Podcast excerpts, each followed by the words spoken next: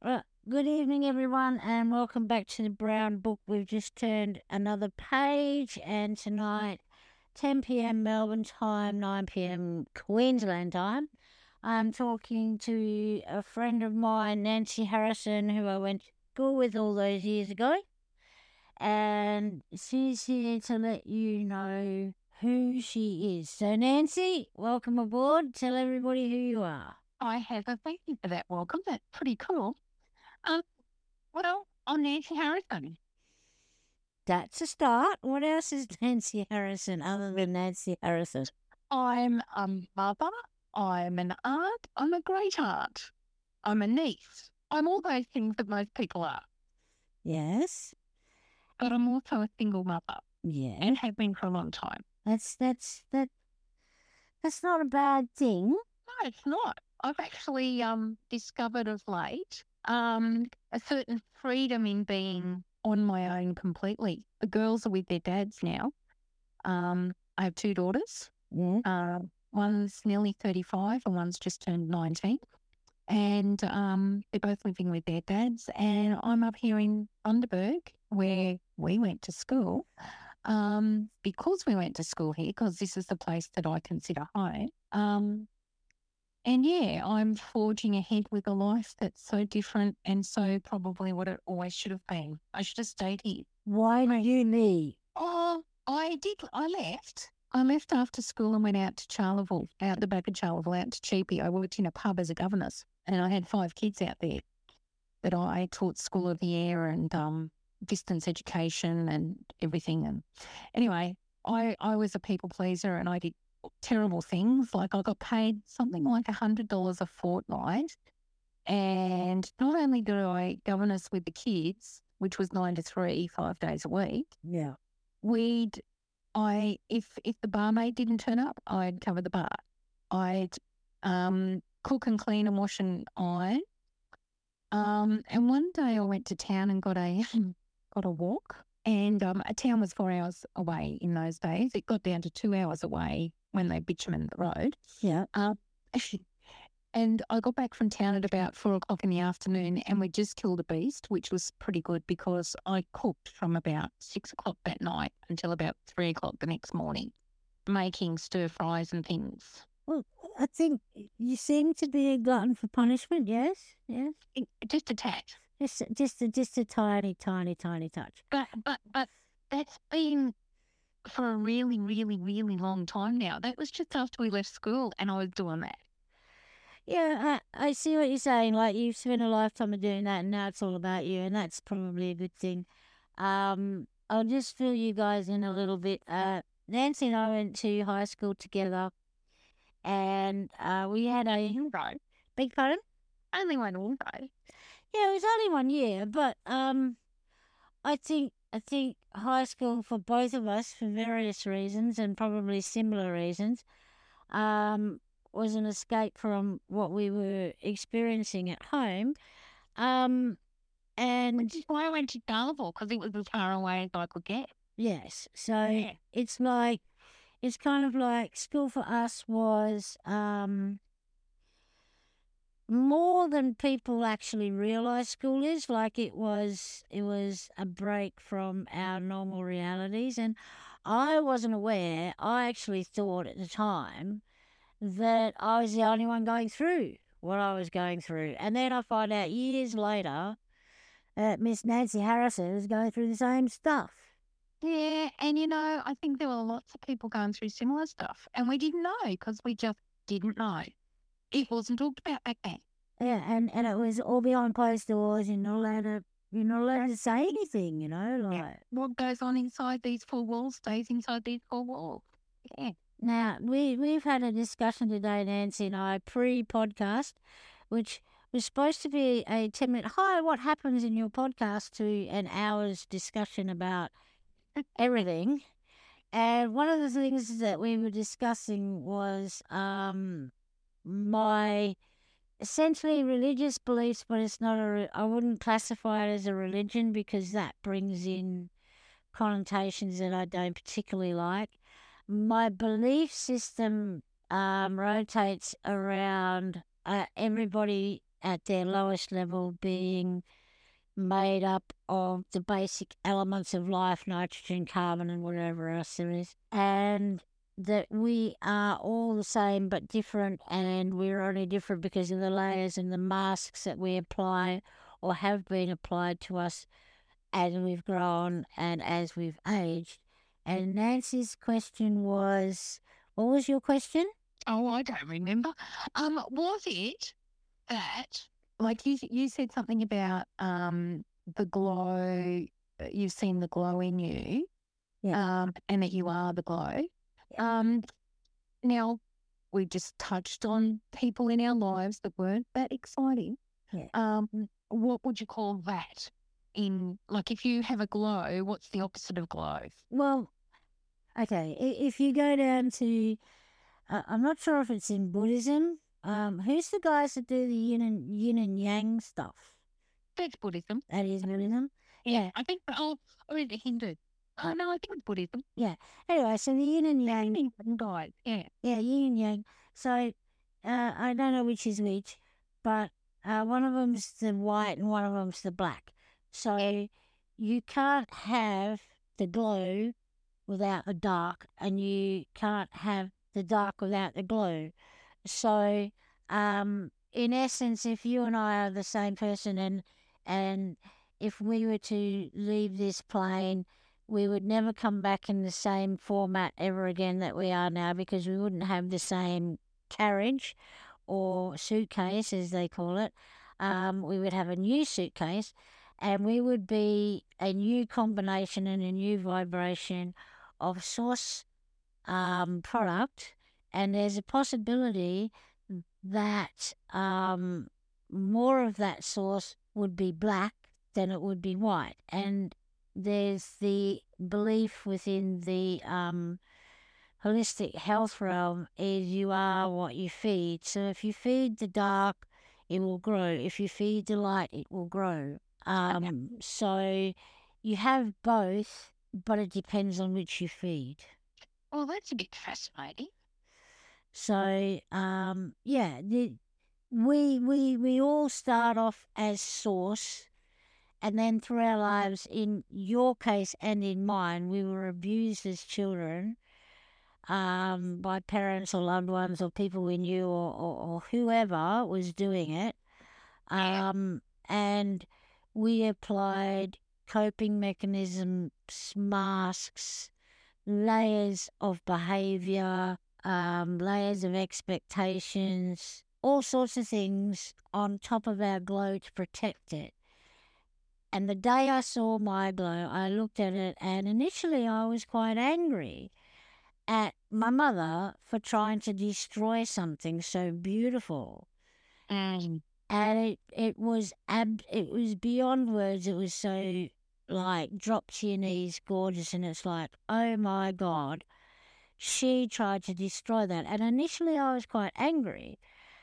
But then on the other hand, I was looking at it and I'm going, if that looks that good now, after 57 years of fear and pain and self doubt and self sabotage and a world of chaos, yeah imagine what it would look like if I fed it and looked after it. and if it had been nurtured all those years Yeah, and and it looks stunning now and i can't imagine what it could possibly how more brilliant it could possibly look if it looks like that now if it was nurtured oh my god.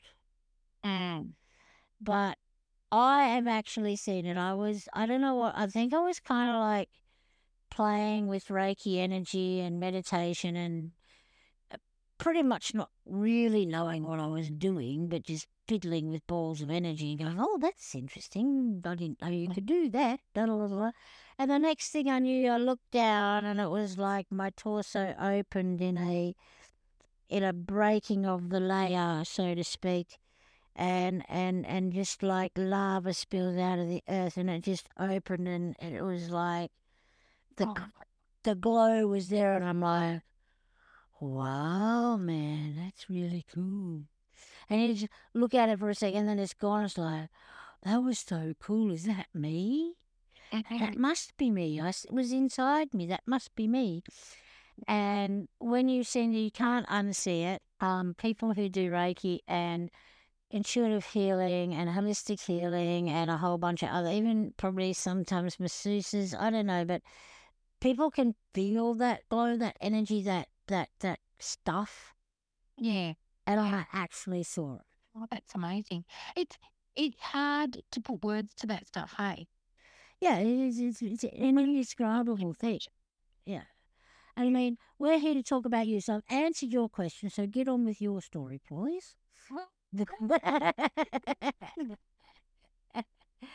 well, you did say before we left our conversation this afternoon, which wasn't being recorded, the what what was my answer, and I already knew the answer, and um, I've answered it now, so we can get back to who Nancy Harrison is and why Nancy Harrison is how she is, and what epiphanies Nancy's had in the last few years to get her out of her people pleasing behaviours. Well, you know, it's only been the last six months I've actually actually seen it and no. So what what is it that what was the crucial point? What was the point that you just went, you know what? It's all about Nancy now. Well, I had been in an organisation Mm. where I had done a lot of a, a volunteer organisation where I had done a lot of volunteering and a lot of travelling. Yep. And a lot of selling a product that was to promote um, a really great worldwide campaign. Yeah. Um, And no, guys, we're not mentioning names, so we're just gonna we're just gonna we're just gonna roll with the whole scenario. Okay, so you're you're out there in the world. Yeah, you're out there in the world helping a charity organisation essentially. Yeah, yeah. It, it, it was pretty good. I mean, I, I, I've done some amazing things with them and I've had the most amazing um, experiences being part of that organisation. Not a not a religious one, um, but I can talk about religious one. Um, but I forgot where I was up to. Um, So basically, um, you were in this organisation. You'd you'd been around Australia essentially, and you were selling their product, and everything was going great. And then, and then someone decided that um, they'd be, I don't know what the word is, they bullied me. right, and they harassed me. Um, there was one. There was there was a seventeen day period where they rang me for an average of seventeen minutes every day. like why? Oh, just to ask me questions and do things. It was in the lead up to to uh, Events or something? going to an event. Yeah, Yeah. yeah. But seventeen minutes every day, plus emails, plus messages on both the phone and Facebook. So constant, and I was going through some medical stuff. Yeah. And so there was this constant, um, what are you doing? How are you doing? Like micromanaging. It's micromanaging. Yeah, micromanaging is the bomb. I hate that. That is. Oh wow. Oh, it was just the pits. Anyway, within this organisation, there's meant to be um, a structure that you can go to and to get help for this stuff. Yeah. Anyway, um, I spoke to several people that I thought would be able to help me, and there wasn't anybody to help me because this person was quite well known in the organisation, but I don't know how far up the ladder. Right.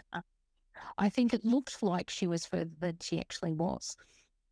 Anyway, um, so when I couldn't get the help I needed, Mm. I went I went and did this big event, huge event it was, um, that I was going to as a participant and I ended up having to do a heap of other stuff um, to to sell this product, which I was not impressed with, but the person that was supposed to do it didn't turn up Right. when we, when we got home, I had COVID. I called COVID because 14,000 people Yeah. Uh, That's that's a that's a high risk area. Yeah. and, and the international people. So, yeah, I came home with COVID, so sick as a dog. Um, and I had a whole heap of other stuff that I was doing for this organi- for, for this particular organisation. Yeah. Um, and I had to go to a meeting on a Tuesday night, and a few times I was asked to go and make sure I was going to be at this meeting. I went, yeah, all right, okay, fine, fine, fine. Anyway, um, there was a big international award handed to the person that was bullying me.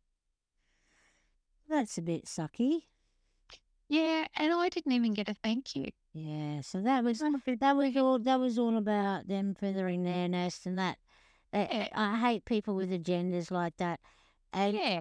when you've been in a scenario as a child and you've been a victim of that, and you've kind of like, you know who these people are. You see, it's like you can see them from a mile away. Well, I can now. I couldn't then. I realised then what she was and what she was doing to me and why she was doing it to me. Not because of anything to do with me, which I've also come to realise recently. Yeah, it's A all lot about her climbing the ladder. Yeah, And being being seen as the superstar. I mean, this same person has has taken things that I've done like writing and used as her own and um other stories uh, like yeah, other things that I've done and used it as her own. And I've just sat there and gone, Holy cow. Yeah, yeah. There's a few. I mean, um, what age group is this person? Can I ask? Uh older than us. Really? I would have, I would have thought that they'd be younger because they're trying to climb the ladder and stuff. That would be, Yeah, no. I think I think she saw me as a probably, yeah, a threat. Def. yeah. So, so you're so such a bully, Nancy. Really. Oh yeah. Yeah, I'm a. Yeah, no. I mean, I've lived my life always trying to do the right thing by people. I don't lie, I don't cheat, I don't steal. You've always been in service of others, Nancy, even in school. Like, I know.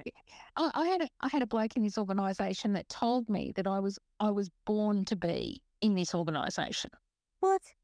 No, no, no, no, no. You were born to be Nancy Harrison, and I would like to ask you, like, um, I know you've spent whatever uh, many years, um, people pleasing and this, that, and the other, and you've in the last six months you've reached this point where you're like, right, it's about Nancy now. Do you like m- my mother's actions towards me gave me, um, hypervigilance, Yes, o- overthinking, oversharing. yes, And since I've become aware of or in touch with my femininity, those three things have have exploded my ability to create art.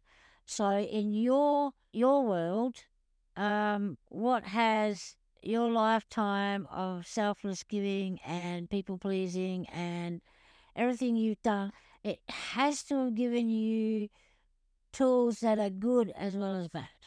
Oh, you should say that. I did read something the other day about um, generational trauma Yeah, and how there's also generational strengths. So yeah.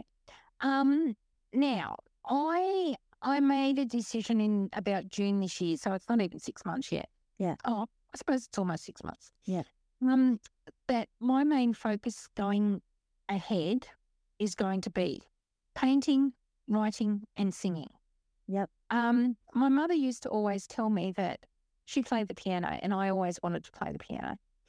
Um, and she always she on a Saturday when the boys were out at soccer or cricket or whatever, she would um play the piano, and my sister and I would sing. Um, and sometimes it was just me singing, and she always told me I was off and I was out of tune and I couldn't sing and just sit in the corner and shut up. Yeah.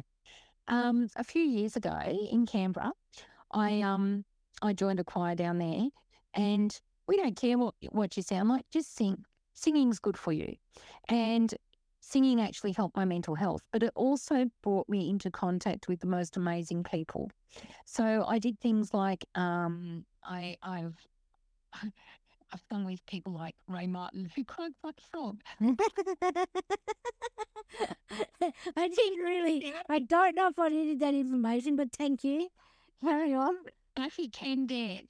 He Oh. like a like a dream. I, I actually met him at the night of Thousand Eyes Ball at the new Parliament House. It was the best night I've had in ages. It was fantastic. Um, and I've sung with Judith Durham in Canberra as well. That would be cool. Judith Durham would be awesome. Well, that was really cool. Let me tell you the little Judith Durham story I've got. Okay. But we had we had a dress rehearsal with her in the afternoon, and then we had the show on the Friday night or whatever it was that day night. Um, anyway, we at the dress rehearsal we had to come down through the auditorium at the Royal Theatre in Canberra. Right. Um, and the stairs are a bit weird. they've got like a long step, then a short step. Yeah. And so we had to run down these stairs and then hop up onto the stage. And the stage had blocks on it as well for us to stand on. Anyway, so I'm, I bolted down and we're singing as we're coming down. And I went to go up on the stage and I missed the step Uh oh. and I landed smack on my face. I was so embarrassed. I was so embarrassed. And here's Judith standing there and Guy Athol. And Judith comes over and goes, Oh my goodness, are you okay? And puts her hand out and helps me get up. And I was mortified. I said, Just leave me here. I'm so embarrassed. Just let me die here. But she was so and, and and the performance that night when I got onto the stage, she turned around and gave me a grin. And like I will always remember that. Yeah, it's stuff. It's stuff like that. These are the these are the things that um that that encouraged me to start this podcast. There's memories and and pieces of information that are stored in your brain that will never be heard by the world unless you speak them That's and record them. living living memories too. Like I have discovered with my kids because I'm not with them. Yes. Um, there are things from their childhoods that we don't talk about because we don't see each other to talk about them.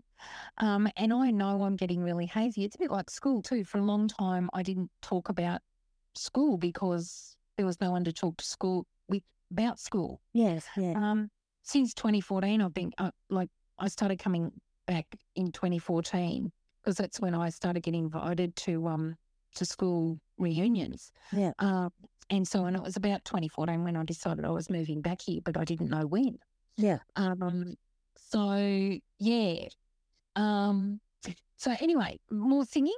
You want some more singing? I've just recently joined a thing called um Bundaberg Voice Collective because I live in Bundaberg. Yes. And um, we we've done a few gigs this week. Um, on on Thursday night we had the pageant of the lights that was a, a parade through town, and it was the most amazing thing because we did this roaming chorus sing thing. We sang Christmas carols around the street. Oh. People were moving. It was the most amazing thing. It was just so cool, and there were so many people we knew uptown that night. Um, they were amazing. So that, that's that's good. You're like um that wouldn't be for me, but um yeah.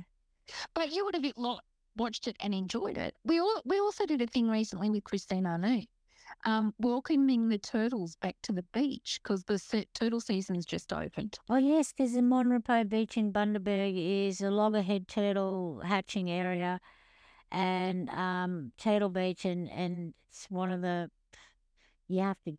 And beautiful. And do you did you ever go and do turtle research with um Col Limpus down on the beach when we were at school?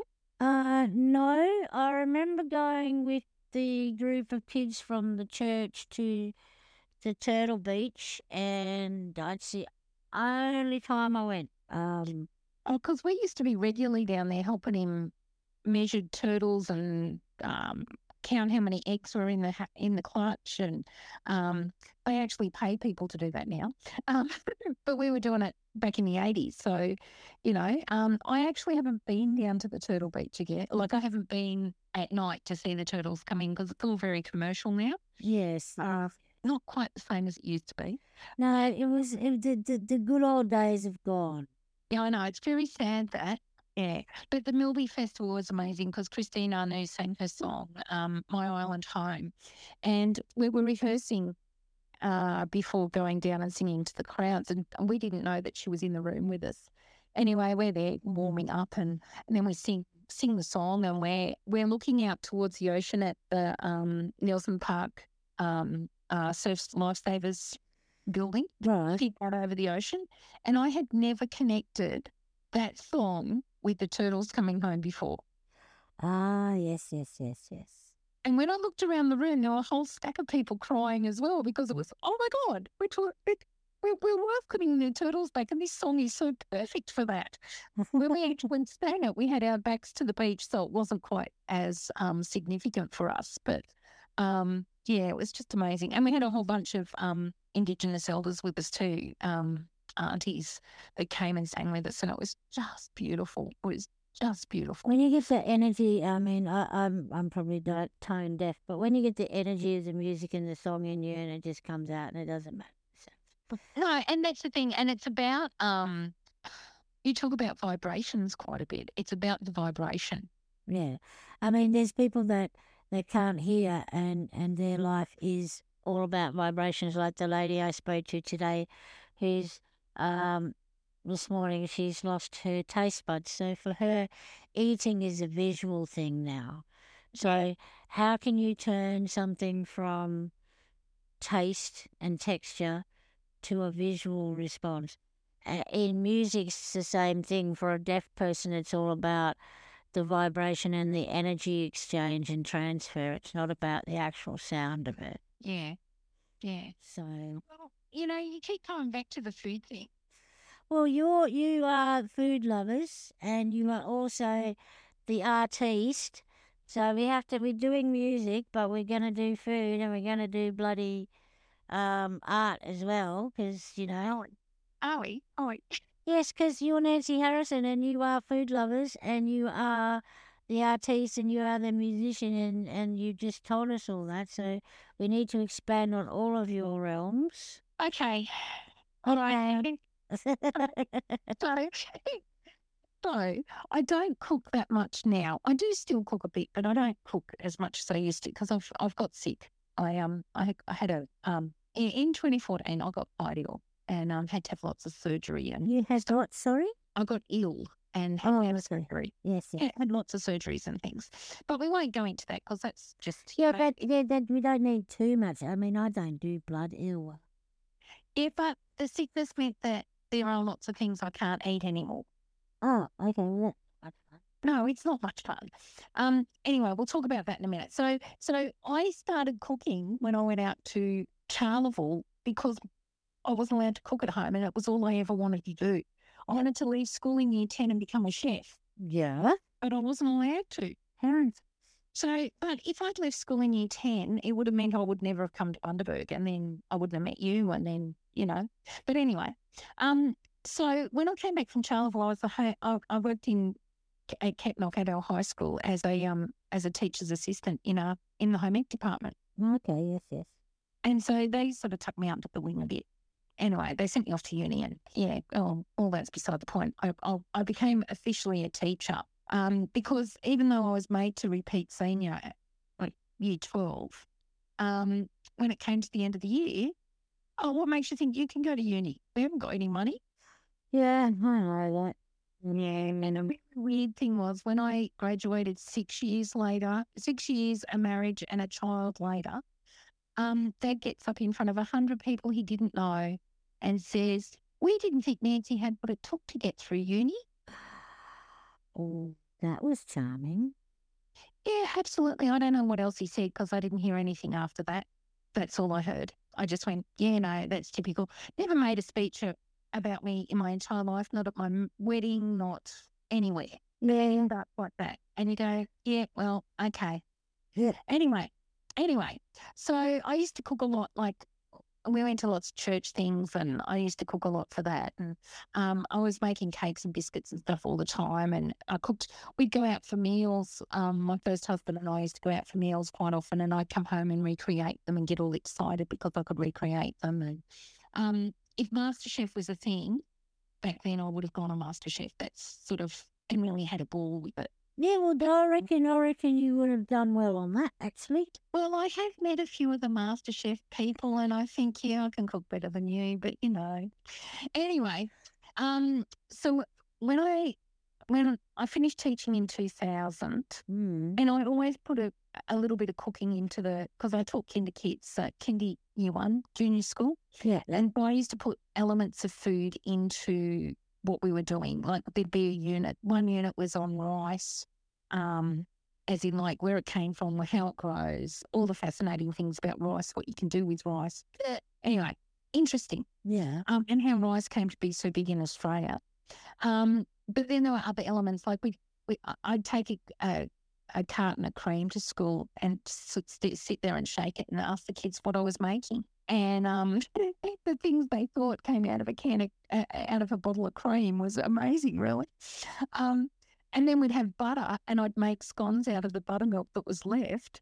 And so the kids learned that that that you can do things with things and, and butter comes from cream and cream comes from a cow and you know It's all educational anyway, so yes. I was a teacher, so you know, but but I used to do interesting things, and um, anyway, that's beside the point. Anyway, I met Mary, my second husband, who ended up being a narcissist, and he was awful, and he quashed all my creative stuff. Yeah. So before I met him, I was painting quite prolifically with watercolor. Yes. Um, I was selling paintings. I was, yeah, I was really confident and happy with that.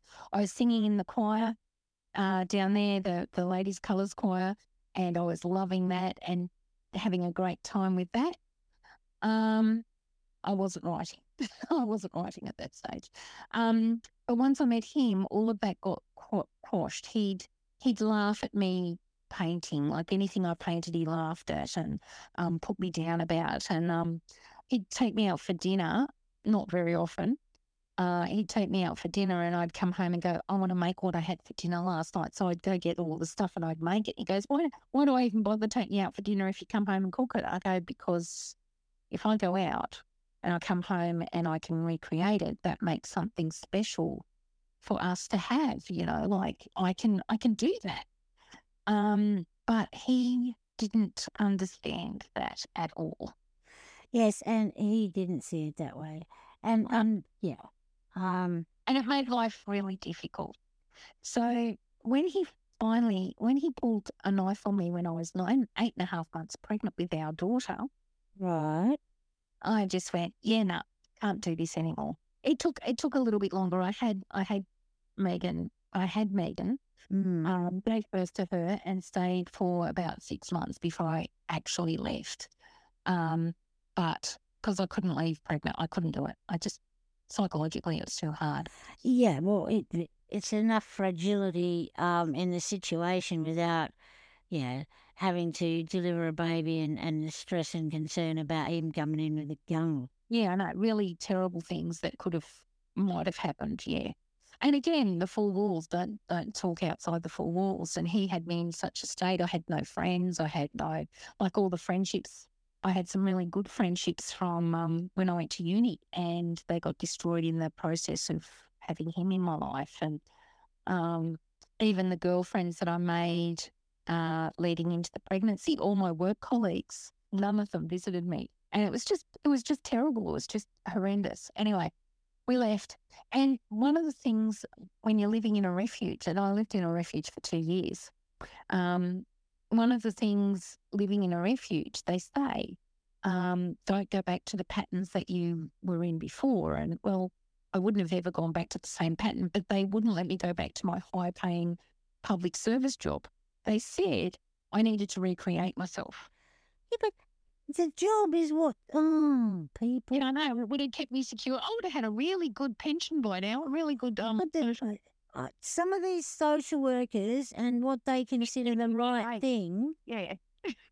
like, You know what? oh, I, you know what?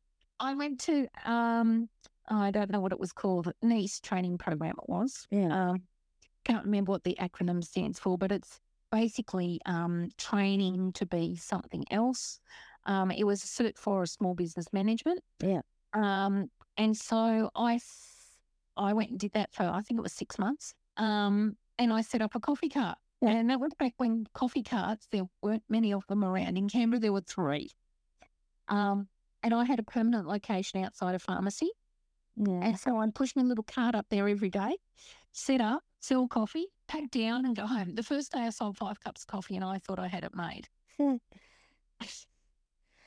No, but I mean, you built you built quite a um. From what I saw on Facebook, you built quite a name for yourself through Food Lovers.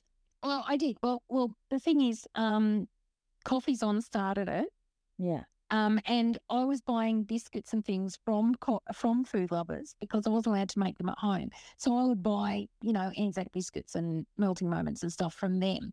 And then about two years after I started doing that, they said, "Oh, we could do with an extra pair of hands at Christmas time." And I went, "Oh, okay." So I went and worked for them between between gigs with my, I had three coffee carts towards the end. Yeah. Um, and so one day a week or something, I'd go down and I'd make melting moments and Anzac biscuits so that I could buy them off them for my shop. Exactly. A bit complicated, but it worked. Well, I mean, sometimes you have to do that in business to get somewhere. Yeah, yeah. And it was good because I got paid a little bit extra and I had other people working for me and it meant that they had income that they might not have had if I didn't do something different. Gave me a bit of a different interest. Anyway, um, I hurt my back.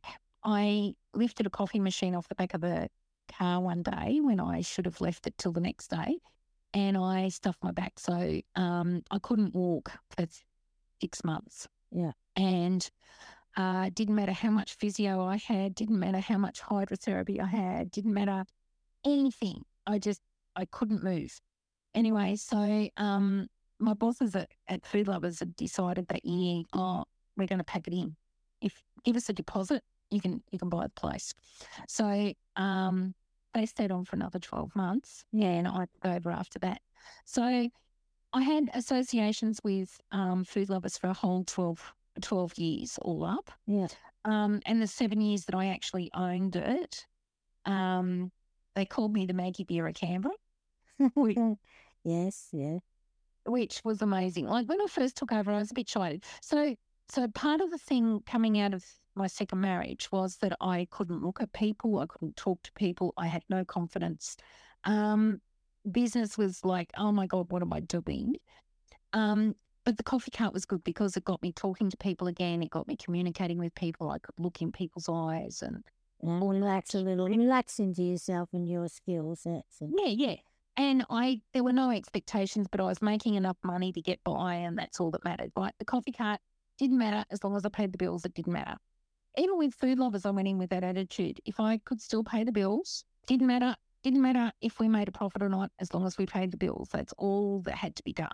Right. Um, that took a lot of pressure off everything. So, so like you you you talked about the music in the choir, and that was started quite early, um, and how you it kind of fell into food lovers in a sense, uh, with all the um, actually, uh, it kind of fell into your lap like it was given to you.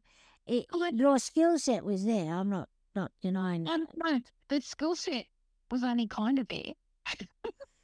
Like, I thought I was pretty skilled. I wouldn't have done it if I didn't think I could. But oh my God. Um, you've seen the photos on on Facebook and stuff of all the thousands and thousands of bottles of stuff I'd make in a day. Oh, Um, yeah. out of a tiny kitchen that was only like it was about I'm looking at actually it was about as big as my lounge room is, which is about the size of a garage all up. Yeah. was 71 square meters. Yeah. Um, and so half of it was the kitchen and the storeroom, and the rest was the shop. Yeah. And um, and so I I cooked everything in the kitchen. People would come in during the day and say, "Oh, do you go home and cook?" I go, "No, there's a kitchen there. Can't you smell it cooking?"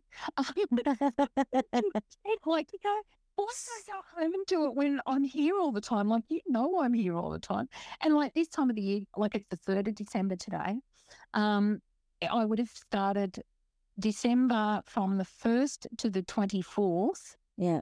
No breaks, total holiday, totally working the whole time. Some days, a lot of days were twenty hour days because I'd I'd have all the Christmas orders coming in, and I'd have to cook Christmas cakes and puddings and uh, gingerbread houses and um, all sorts of things, um, and and jams and pickles and chutneys and sauces and all of that stuff um, to put in Christmas hampers. And like, if I didn't make money at Christmas, I didn't have enough money left over to last the rest of the year. So, as it had like it's making hay when the sun shines. You work your arse off and then have a break. So, so you um you said um you're doing all that and then you got ill. Is that when the art came into it, or is that No, I- come? No, I didn't come in until I came home. Right. I did try. I did try to paint, and the kids gave me paint for Christmas. Uh, I couldn't do it. I couldn't even pick up the brush. It's like, it just, it was like, oh, I don't know. It was like I just couldn't do it anymore. Right. So, so you you had the food lovers, and then you got sick, and then you had to give that away. Is that right?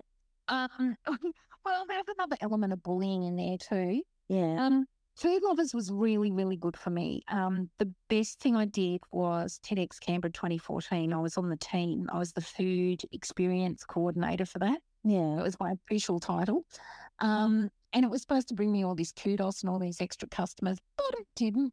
Um, but that didn't matter. I, the thing was that I was given a challenge to feed 700 people, and I fed them morning tea, lunch, and afternoon tea. Yep. We didn't ask them their food preferences. We didn't ask them their um, like if they were gluten free or dairy free or anything. I just made food that anybody could eat Yeah. Yeah. because by then I'd had the first operation and um, I had to go gluten free that year. And it wasn't until the next year that I actually cleared the entire kitchen of, of wheat products and gluten. Yeah. Um, because even the flour in the air was making me sick. Yeah. So a lot of my creativity, well, we'll talk about creativity because that's what most of this is. A lot of my crea- creativity in that time that I was at Food Lovers was going into what I was making and what I was doing and how I was doing it. So I was I I was changing constantly changing recipes. Like someone would come in and go, "Oh, geez, I really miss," and I'd go, "What do you really miss?" I really want. There was a, a little old lady who must have been uh, not eaten gluten for about twenty years, Yeah. and said, I really want a lemon sponge cake. I went, Really? I can do that for you. She went, Really? And I went, Yep. So I made her this lemon sponge cake and we sat there and ate it together because like it was it was a surprise for her the next time she came in. And we sat there with these huge slabs of cake and just stuffed our mouths. She was just so excited and so happy. She died not long afterwards, but I feel like I gave her something special because she hadn't had it for so long. So, um, yeah. So, Food Lovers was really significant for me. Um, TEDx Canberra was really significant for me because I fed 700 people from my little kitchen with a staff of at that stage only five, if you count my youngest daughter, um, a staff of five, and we we fed 700 people in 10 minutes their lunches. That's that's something to be proud of, right there. I I was really proud and like I was just I was over the moon. Um, we we fed them picnics. Um, everything was sustainable. We won a sustainability award for that. Um, because everything was either recyclable, reusable, or um, what's the other thing? Compostable. Yeah. Um, and so we won this big sustainability award for that, which was kind of good. Didn't go to me, went to went to the organisation, but you know, um, I know that they got that because of me. Um, but that gave me all sorts of confidence. I went overseas based on some of the stuff I did at Food Lovers. I I went to a chocolate. Um, I- I had Valrhona chocolate, a French chocolate, um, in my business that I used, and they they they did a lot of experimental stuff with chocolate. And um, I had truffles. I had a lot of uh, people growing truffles Yeah. um, in the area down there. They'd bring me their truffles and I'd sell them. And well, in Canberra. in Canberra, yeah, yeah, they were growing just outside of Canberra. Um, and I ended up with three truffles as my mates. Um, and they would come in and I would sniff them and pick the ones that I liked. And there was one particular guy, um, Wayne, his name was, and he used to laugh at me. He'd go, Why do you like those ones? I said, I don't know. Anyway, after a while, I went, Is it possible that the ones I like are grown on hazelnut trees and the ones that I don't like are grown on oak trees? I said, Can you, can you, can you give me, bring me separate containers and let me tell that way? And he goes, No, nah, that's crazy. I'm not going to do that. And he never did. So I don't know. But my theory is that the ones that were grown on hazelnut trees I liked more. Anyway, um, so I was doing things with truffle that other people like when I when I smelt truffle, I smelt I, I could taste that see this is where weird stuff comes in. When I smelt truffle, I could taste sweet things with the truffle infused in it.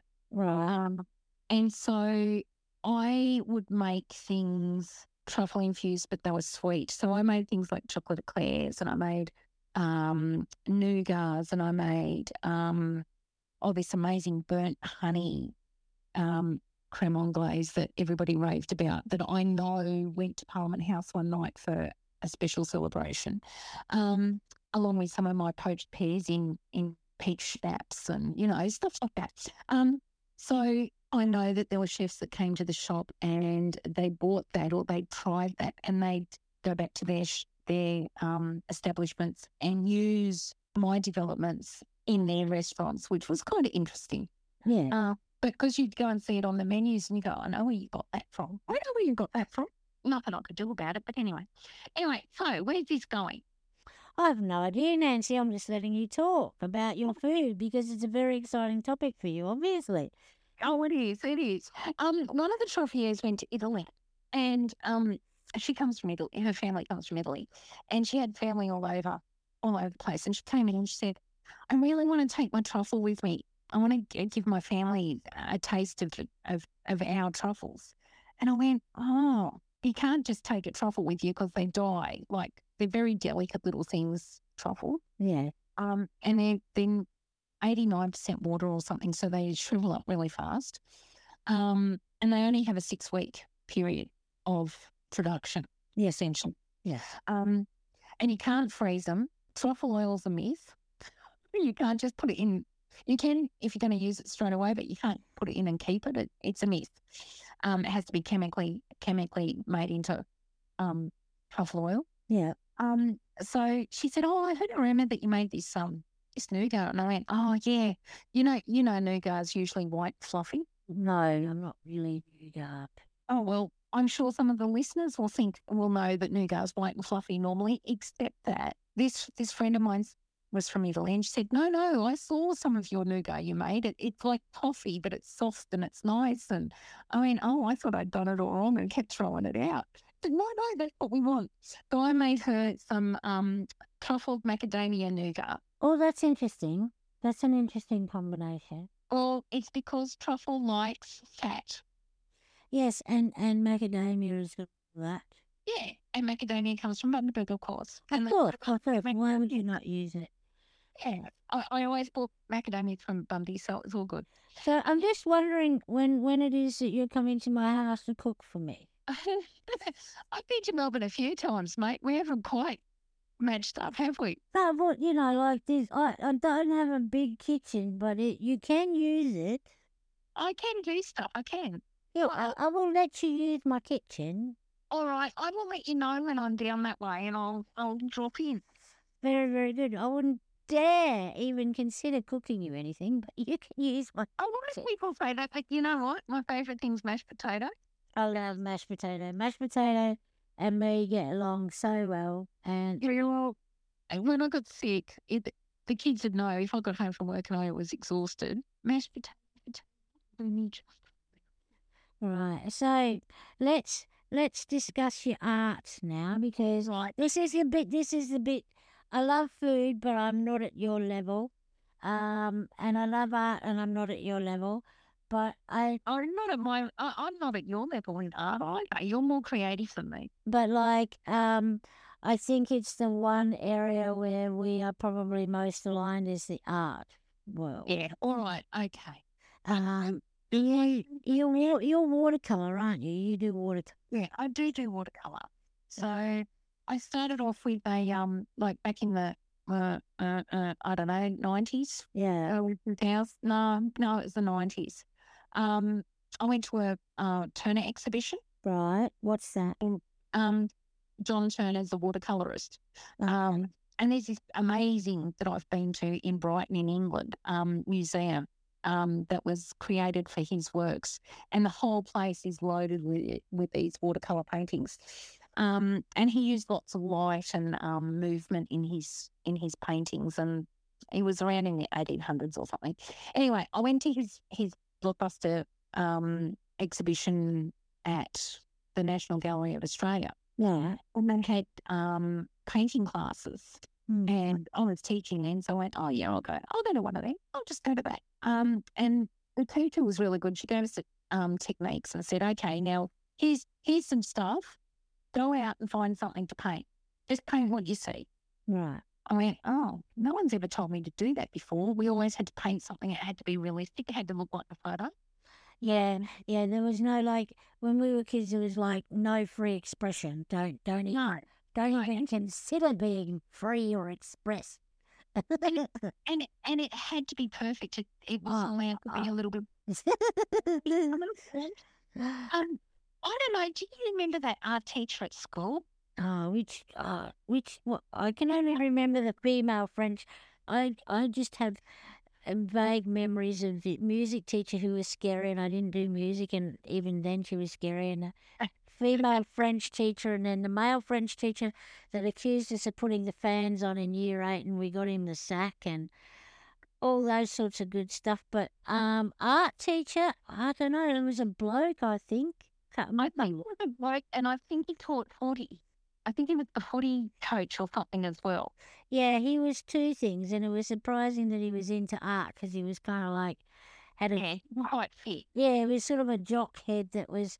He was actually really he, he knew his stuff. Oh, he didn't like anything I did. Well, I didn't do. I was con, I was a C class student, and I was not considered brainy full enough to do anything. So, art was a miss. Home economics was just a disaster. we must have been in home ec together.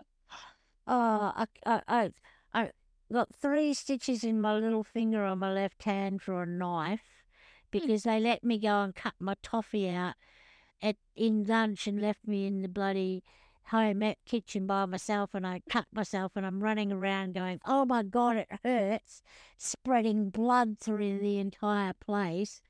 Yeah. No, no, no, um, I can no, no, it must have taken them forever to clean that stuff off the walls and everything. Oh no.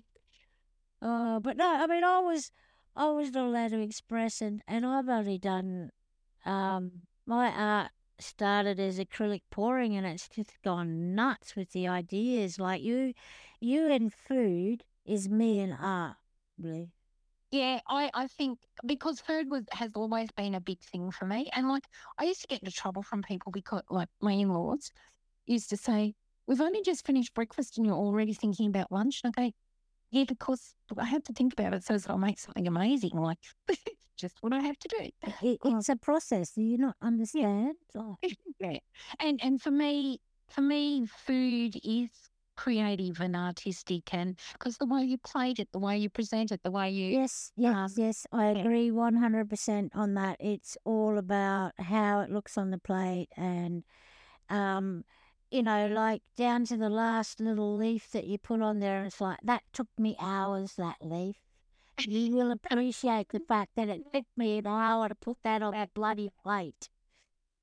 But yeah, but yeah, I know what you mean. Like, you know, you go through this process and you want it, and you know what you want it to look like, and you get it on the plate, and it's just, and it's all there.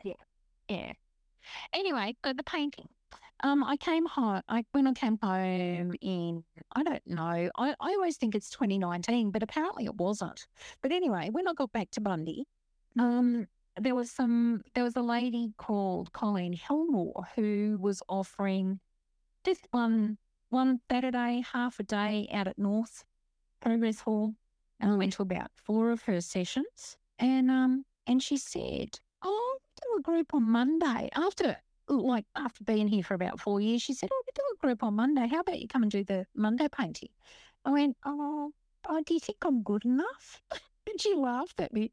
And um, anyway, we I, I turned up at this Monday group, and I went, "Oh my god, they're all so good, and they all know each other." And um, and Colleen's amazing. I mean, she went to some I don't know what the Fabriano or something in Italy. She went.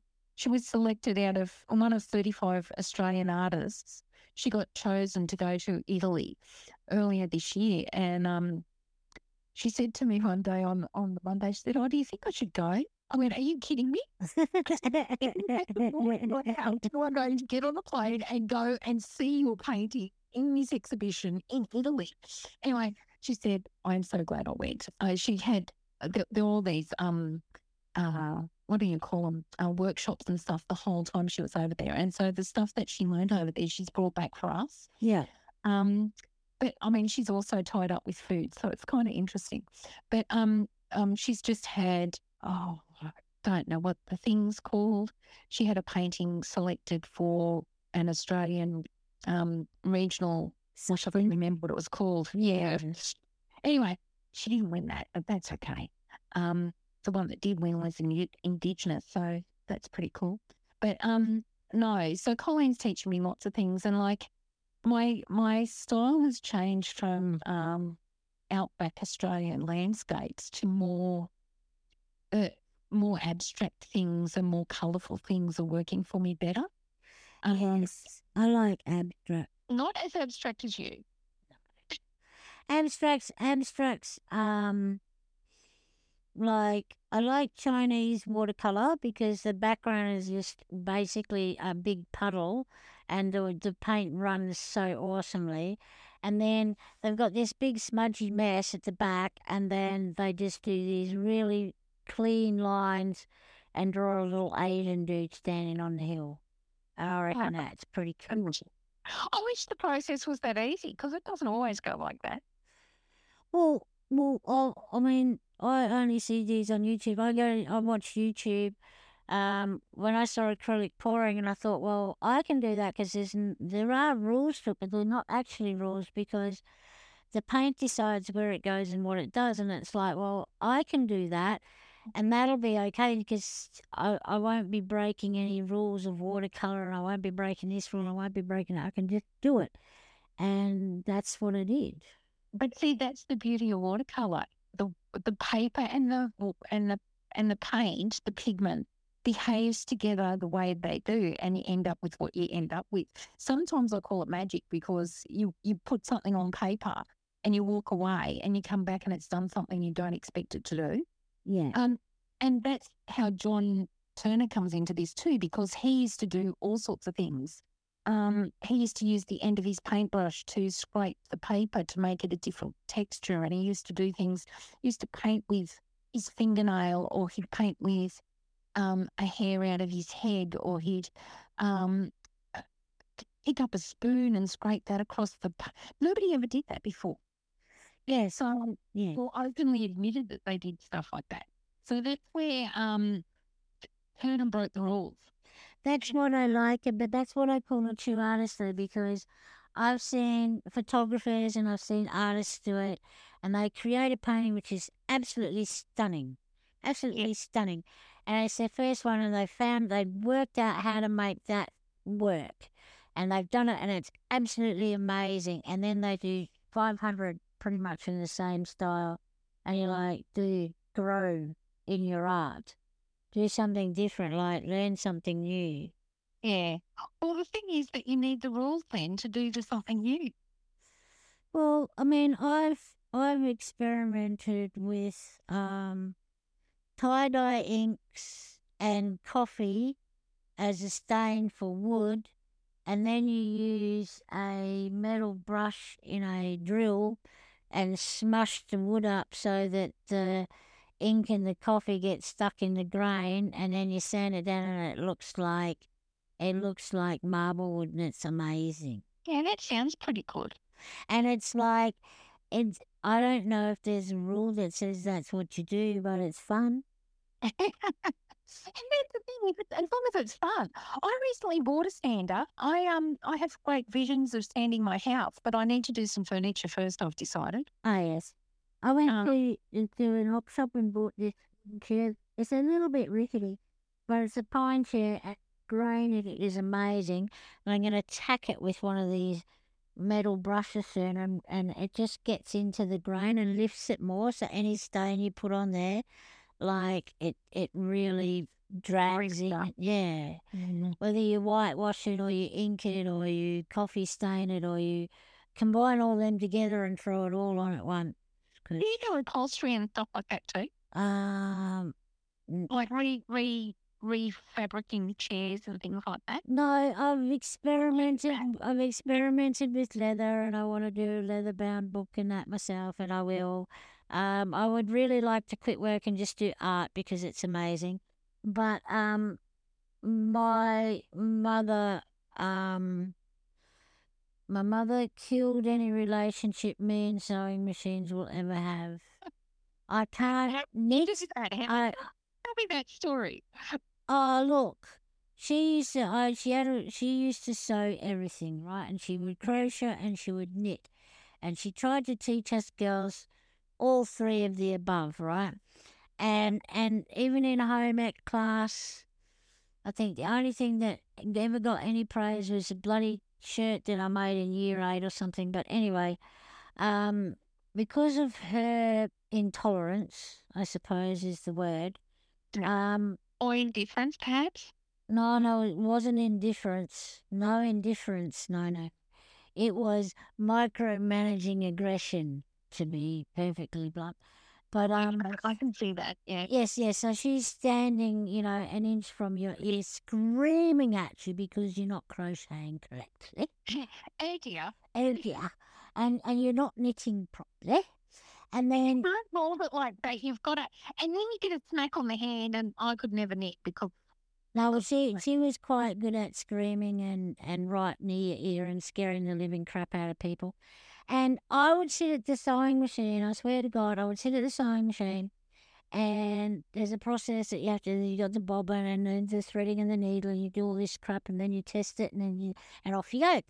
And I swear to God, because this woman was screaming at me and being a complete micromanaging aggressor, the bobbin got so overwhelmed and fragile and terrified it would jump out of the sewing machine and never go the fuck back in. Wow. And then and then I would go to school and in home ec I would go near the sewing machine and the bobbin would jump out and run away. And it would never go back. And they'd be like, The machine doesn't work, miss. And I'm like, I'm not going near the sewing machines because the bobbins will come out. it kind of the bobbins out, did? I, I swear to God, those bobbins and me will never get along. I mean, I look at them in the shops and go, oh God, don't go near them. They'll start jumping out of the drawers. Do you know, I hated sewing at school. I hated it. Oh, hated it with a vengeance because I wasn't good at it. Um, I made my my uh, formal. You know how we had to go to that dinner. oh, yes, yes. I I made my I made my dress for that, but I couldn't sew. I didn't like sewing. Oh, well, I didn't like sewing anyway. I hated it.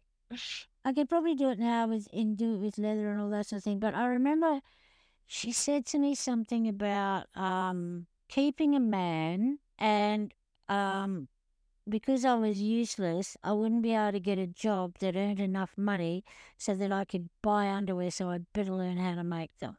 Oh, jeez. And and he's like, tell that to the bobbin man.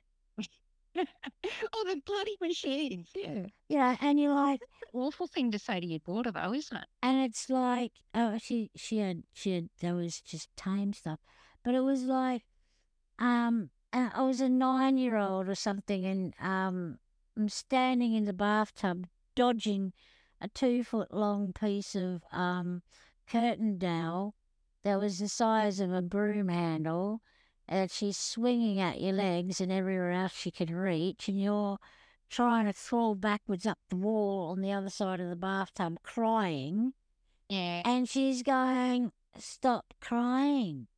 And then she'd go, um, why didn't you tell me the truth? I did tell you the truth. Well, if you told the truth in the first place, you wouldn't get hit. And a nine year old is sitting there trying to escape being hit, thinking, I told What you the truth in the first place, you idiot. Can't you can't win no matter how you look at it. I know. And you're like, that in my house too, you know. it's, it's just like you're just standing there going, "I'm just- I'm just- yeah." Ugh. what do you actually want me to say from this point on? Because Because nothing I say is going to be right. yeah, nothing is going to be a, the correct answer. Just hurry up and finish whacking me, will you? Yeah, I mean that. Um, then I can get back to real life. Yeah, then I can go and relax and rest and sleep and go to bed. Yeah. I see. And you're present. Yeah. I mean, I, I, I have a high intelligence level. You have a high intelligence level, and I know that because of what you've done with food and other things. But like, um, it's only developed since uh, later in in life. But I was only a C class student, and that's because I never got any bloody sleep. I was getting whacked the shit out of, and then go to bed, and you're like licking your wounds for three hours just so you can get to sleep, and then you've got to get up in the morning and get on a bus that you don't want to be on, but you want to be on because you don't want to be home. And you're like, "Ugh, ugh, ah. And that is your world as well, right? Well, Like, You know, you know, we owned a mum and dad owned a business, yeah, and so we we will. We'll tell you this story.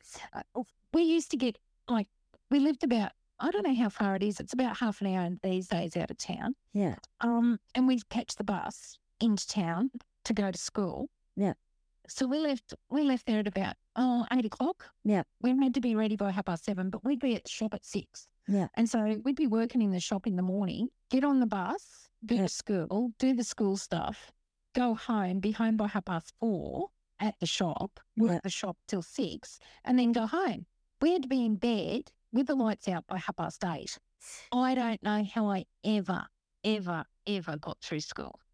Yeah, yeah, and I mean, getting to see like I was the brainiest one of the three of them in school. was the only one that went to uni. Like, um, they the other two went later. Um, like they both got uh, bachelor degrees now, but um, they didn't do that until my sister was nearly in her fifties. Yeah. Um, but yeah, my brother, my brother went to theological college, and My brother was um, ag school, and, and I mean, it did him served him well because of what he's done with his life, and that's that's no, you know, whatever. Um, Yeah. But that's what he was. He wasn't an academic, so um, ag school was good for him. And um, my sister was bloody worse than me at school. Yeah, see, I, I, my sister was a Dux. She was always brilliant. She she was school captain. She was Dux at the school. She was an athlete. She was a swimmer. Um, she she was a people pleaser too. And Yeah. probably still is. What about Peter Scott and his bloody beetroot sandwiches? I don't remember that. That was like it was like if you want to be a brainiac like Peter Scott, you gotta eat your beetroot sandwiches every goddamn day. You had beetroot sandwiches. Maybe it was him that I decided. I I really I, when I could eat it, I can't eat it now. I used to love peanut, uh, uh beetroot and cheese sandwiches. He, you know, I had to be I had to be able to eat it as soon as I made it because I didn't like the soggy. So beetroot and cheese sandwiches were a thing for me for a long time. Yeah. So basically, um, I don't know. The oxidants in it. I don't know, eh, but it was just like he never ate anything else. Yeah. But Oh, yeah. I didn't know. No, no, no. but I, I mean, I, I think I think we've covered you well. We've given given you a surface coating. Um, It's in its code. yeah, surface coating. um, and and we've looked into a lot of your stuff, and we have we have touched on the fact that we were both abused as kids, and we don't need to go into that. Um, it'll come up in later chats, a- as long as you're prepared to come back for another chat. Another. Oh, you want me to come back for another chat? Oh, absolutely, absolutely. Everybody's invited back. Um, we've already been going for an hour and ten minutes. Yeah. Okay. And um, I think we might end it for today. I mean, we could probably talk for another two hours, but um, probably could. yeah, I probably um one need to charge my phone, and two, I probably need to visit the little room down the end of the corridor. Mm, Well, my dog is sighing and huffing like a teenager. well, you best take them to bed. My cat is someone. He's he's he's a bit upset because what what's in his dinner bowl is not appropriate for. Tonight. Well, It might have been all right last night, but not tonight. no, well, for one such as him, it's completely inadequate. Oh, and when his lord squeals, his lord squeals. And then I just go, well, look, yeah, he's got this process, and it's, it's probably not a, it's a, probably a little bit too much information, but there is a litter tray in in the bathroom, Yeah. and um, usually over night time, um, he requires it for a number two. See, Yeah. and and he doesn't like doing that in a dirty litter tray. And he doesn't like really like doing it in the litter tray. But you let him outside for three hours, and he won't use the outside dirt because that's dirty. And then he'll come in and he'll complain and carry on. I have to go back outside because I have to poo, and and you won't let me go outside. And I'm like, just go and use the goddamn tray, and I'll flush it down the toilet, please. Or when Winston's like that. I think he's gone out and gone to the loo and he's gone out chasing toads or something. Comes back in. Are you done, mate? And like he shows that he is. And I go, okay, cool, go and look up and everything. Then he bloody wakes me up half an hour later, and I think, oh, jeez. I know, right? Like he hasn't come in squealing at me yet. But anyway, I'll let you go, Nancy. I'm gonna go, and um, I'm sorry we talk so long. why are you sorry? Yeah, but that's the whole point of the podcast. This is about people freely expressing everything inside themselves. Mm. And there's information that, that you don't have to tell anybody and you never will. But there's a lot of stuff that you spoke about, about um, even truffles and macadamia, and nougat. And I didn't know nougat was white. Uh, I can yeah. No. Well, it's not. It's usually yellow. It's like the one I made for my friend to take to her family was it's like a honey color because it's made with honey and egg white. Well, I'm not really a nougat connoisseur, actually. Oh, go when you're in town or somewhere, somewhere fancy, go and have a look at some nougat, and it's white and fluffy usually. Um, and I I kept trying. That's why I kept throwing it out because I thought I was doing something wrong. Well, white and fluffy just means meringues and pavlova to me, really. White and fluffy. Well, that's what it was supposed to look like. Meringue, Like, except not as hard. okay. Yeah, yeah, it's all right. It was just I didn't know, but apparently Italian nougat is is was making it. So and on basic. All right, well, now that we're all old and can't eat any of this shit, what do we do? Uh, we eat what we're supposed to eat most of the time. Ah, potatoes, mashed potatoes. Potato. Yeah, Yeah. potatoes. I did an allergy test and I was working away in the mines in WA at the time and I had my allergy test results right and it, it gives you a list of the stuff that, that you should consume and a and a list of like even plants and things that you, you're a bit intolerant to and that. And um, I took the list and I showed the chefs at the kitchen because you're you're allowed to do that because um, you can get food specifically made for yourself if you have problems. Yeah. And um, so I took the list to them, and they're flicking through it, and they went, "What? What can you actually eat?" And I went, "Carrots." Fifty-seven thousand ways to do carrot. Carrots. I can eat At one stage, that's all I could eat too. effing carrots. Yeah. Jeez. But Um, we should talk about allergies one day too. yes, this is a thing. This is this is ongoing um potential for new chats because if we keep going like this, we could talk for five hours. But it's nice to have a break. Well, we we could we could discuss so many aspects of um art and how to sell art, how to get your allergy testing done. And I mean, I discuss allergy testing last weekend with a bunch of lesbians at a coffee meet, and um, I did that two coffee meets in a row, and I don't think they like people talking about stuff that's important to people of our age group. No, it's funny how people don't get it. It's not about picking on them. There's, I mean, there was one lady there, um, and she said that she had removed sugar from her diet for very recently, and it's quite obvious to me that she's full of inflammation. She's not overweight or anything. She's inflamed.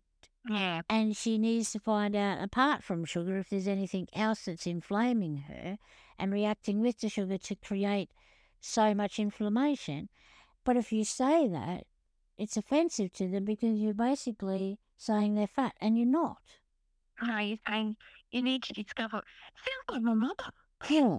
Why? Because my mother, my mother was, oh, I don't know, she was size 28 or something most of her life. Weighed an absolute ton. I don't know what, exactly what she weighed, but it was too much.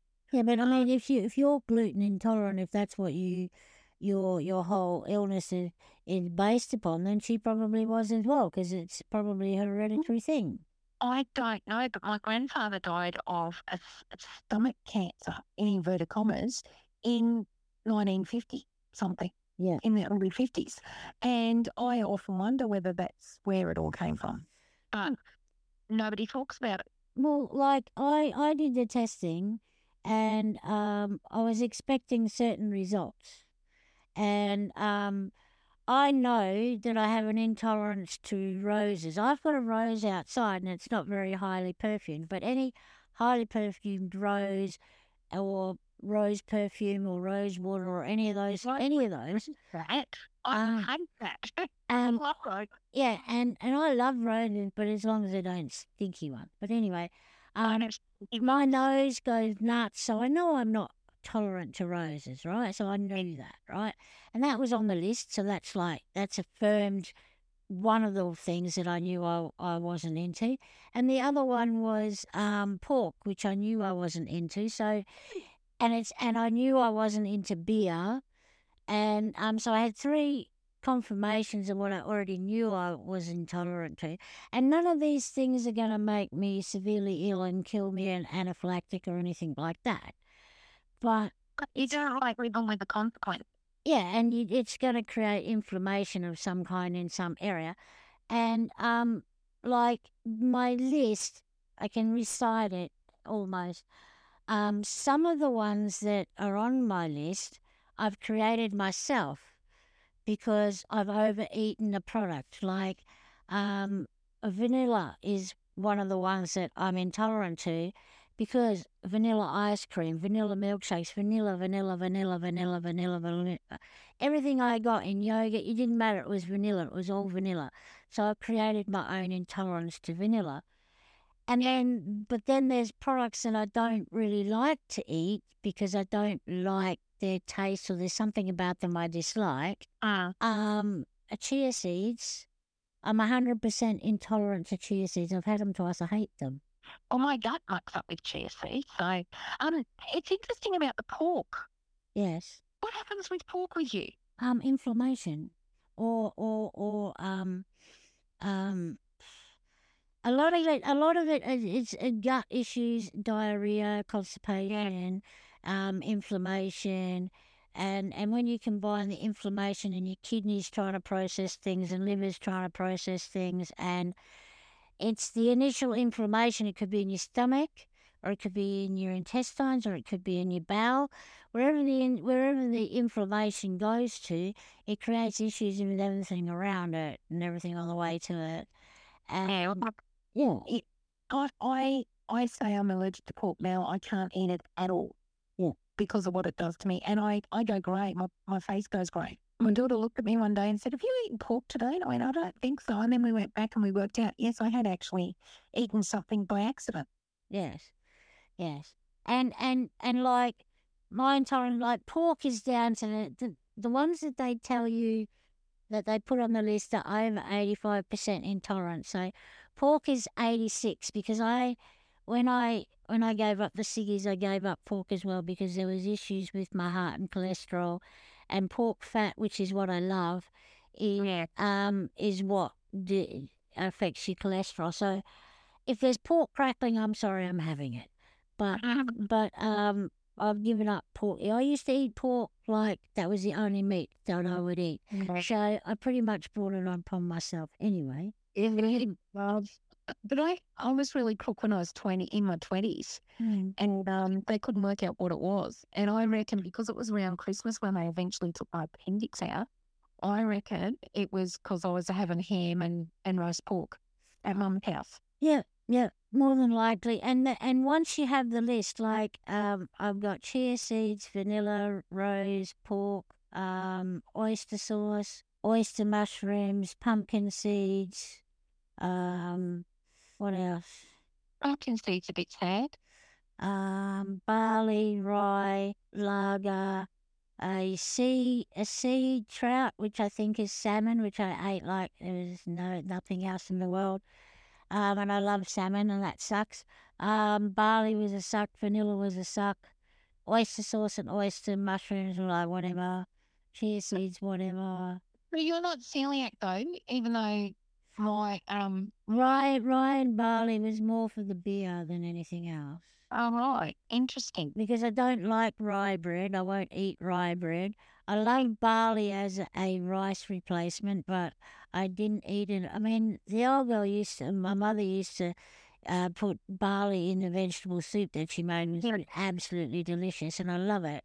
And I did swap barley out with rice for a while, and it was nice. And I, I was like, mm, that sucks. Can't eat barley. It's a different co- texture when you do it with rice. Yeah. And and then there was other things. The additives are the ones that are the most concerned because um, there's the vegetable gum which is in your chewies, which I used to have all the time. It's in peanut M and M's, which is another, and peanuts was on my list as well. And there was in the chocolate in the peanut M and M's, there was the, the the bloody bullshit that I couldn't have because there was shellac, which is one of the thickeners in soups and chocolates and all sorts of bits. They cover, well, they cover the chocolate in it to keep it um not going, not blooming. Yeah, so and then and then um chlorine was one. That was awesome. Every goddamn tap's got chlorine in it. Yeah. So um I think that the chlorine is potentially the origin of that is the fact that I grew up on tank water. And then I went to the city when I was 20 and started drinking normal tap waters full of chlorine and it probably so I've got a filter on my shower here. And when I want to make a coffee because the main tap water is connected to the caravan park's water I can't fiddle with the hose there and put a filter on it unless I organise it with them and that's awkward because of my hours of work I have to fill up my kettle from the uh, shower because it's not got chlorine in it. Oh, right. Oh, that'll be a pain in the bum. Mm. It's not really. You fill up the kettle, you boil it a few days, and you're fine now. Yeah. And then, I, I boil all my water because I, I I prefer boiled water because Bundy water's weird. One day it's all right, the next day it's not. yeah, I think a lot of town water's like that. My um, I buy bottled water. I I buy alkaline water because it's the only one that tastes like tank water to me. Yeah. Yeah. So, but we we've dragged it out to about an hour and a half now. Ain't running for that last bit. Oh, look, I'll, I'll take, I'll take the blame. It's fine. It was all me. It's all me. I don't mind ch- chatting to you. and We'll do it again, and we'll still talk for an hour and a half because we'll find something to yak about. Yeah, they've got there's oh there's there's always something. There's always something, and you know, even if it's um, the the conversation we didn't record this afternoon, talking about how um, what we say here could affect somebody in fifty years, hundred years, you know, down the track, Yeah. and and that's an exciting thing. It is an exciting thing and it's special. Yeah. Mm. Anyway, we'll leave it on that note for now, and I'll think of something else to chat about next time. Okay, well, we'll have a theme next time, will we? And we'll just stay on with that because it's a, it was a bit tricky jumping around a bit. Oh, uh, tangents are fine because the information is all in your head. It's all your stuff. Yeah, but it's all jumbled up and all over the place. Oh, uh, that'll keep the listeners busy. Oh, okay. And and and it's and I don't want it scripted. I just want it to flow. A real overview. Let's stick to uh, art. Let's talk about art today. Let's talk about art today. All right, we'll do art next shall we? Oh, yeah. Let's do a theme, and then and then it'll be easy, and we would, would try and stick to the theme. All right, we'll do art theme next time, Nancy Harrison. All right. Okay. Have a good night. Yeah. I'm. I'm leaving the building. See you, Nancy. Okay. Bye. See ya. Thank you to Nancy for a lovely chat. Hour and a half, guys. I hope you enjoyed that. I certainly did. Nancy's a character and um, very, very good friend. And yes, I did drag her around in circles, but um, don't want somebody getting stuck on one one topic for too long. Um, thank you, Nancy. Thank you guys for listening. Um, please follow me. Please subscribe. Please share um, the podcast and join me. Come and have a chat. And we'll talk about nougat, or we talk about truffles, or we talk about art, or we talk about minds.